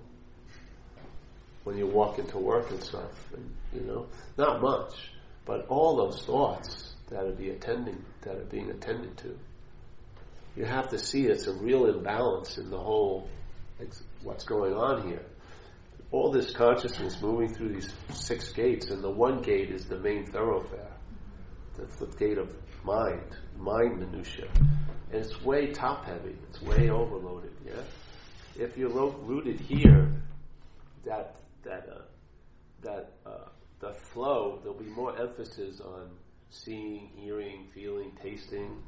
Like even after the talks, I bet you you'll taste the food will taste a lot different sometimes. Yeah, your senses get heightened. Yeah, that's just because the distribution has changed. Yeah, more attention's going into the other gate through the other gates. So you hear like sometimes I hear music and it's so fucking unbelievable. Yeah, when you go out here babbling brook and something because you've got there's attention that's freed from this uh, this slavery and it can pay attention to other gates which the invitations are much different than the thought system. Really. They are. They're incredibly different. Some vistas you get to see this feel of wind the sound of it through trees like evergreens and stuff. Different trees play differently. It's just beautiful. It's just unbelievable. Intoxicating in a way, but many of us don't have the attention and interest uh, there to uh, to uh, invest in that, yeah, because it's all up here. It's all about worrying what's going to happen to me, you know, or what did happen to me, and dwelling over and over on things. How many times do you dwell on something you smelled about? How many times do you go back to that smell? Not many, but how many times do you go back to thoughts about a day that happened five years ago? Maybe thousands of times. The mind goes there. Yeah? Maybe how many times has the mind gone to the future? Concerns. Millions of times. Yeah. Do you remember that first note of that, of a, like uh, the first note played by Jimi Hendrix? You ever heard? No, probably not so much. You know, or you ever remember a Whole Lotta Love with Led Zeppelin? You're my age. That second album, that was a mind-boggling uh, recording. You know, back then, Whole Lotta Love, and then it's unbelievable. You know, unbelievable what was going on. But then thoughts get fucking replayed constantly, over and over and over again.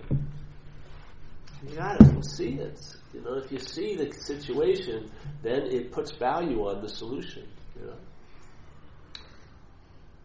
you may be keen on the solution if you see the dilemma, and maybe it would be nice if, hey, how much feeling do you do? You know, touching, you know, touch like a, a puppy's hair or a kid's. Like I love uh, kids' heads. You know, little babies' heads.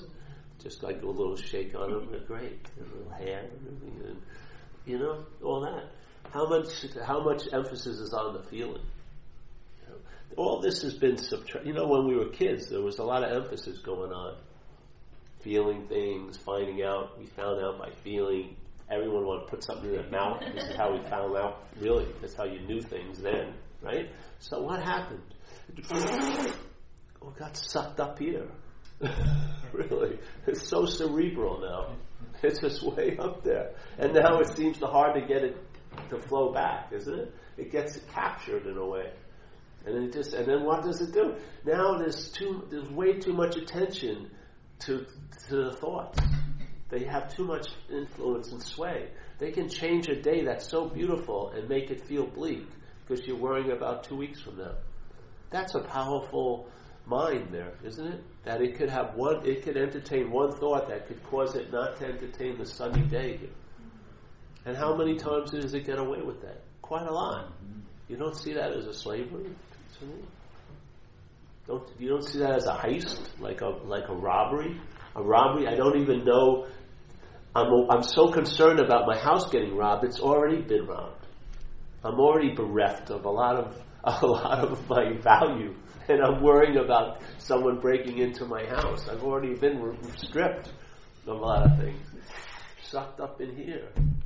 Because where does selfing abide? It abides in the mental realm. And where does selfing appear? It appears in time. It's not appearing here. No one's seeing a self here. You're seeing bodies. You're not seeing anything that gets close to self. Yeah? It abides in time. For it to have relevance, it has to be seen in time and in the mind. Therefore, fuck the feeling, fuck the seeing, fuck the hearing, fuck the tasting. Let's get up here. And let's think about what we saw. Let's think about what we tasted once. Let's think about what we felt. Let's think about what we smelled. You know what I mean? You know, you know how it is. You know, when the sunset, you see the sunset, and then you immediately compare it to a past sunset. Yeah, it sort of ruins the day. Oh, this sunset's really, but it's not as nice as the one I saw in Bali. Oh, okay. Screw the sunset. it never measures up. This world's, this girl's really nice, but she's not like my first love. Of course, she's not like she's your first love. She's alive. You know, your first loves died. They left a long time ago. But I, I wanted to be like, no. You know, where does this come from? And to be so dominated by it. I just see it as a slavery. I just, I'm, I'm just tired of it. You know, and uh, I'm, I'm really happy the grace showed up that I could hear something that finally, the click of the opening of the of the fate bondage, man, uh, was an unspoken yes. I just knew it. I just knew this is what I needed to hear when I heard it. You know that I'm not that. Yeah. So. That's that. and we'll go to lunch, yeah? Uh,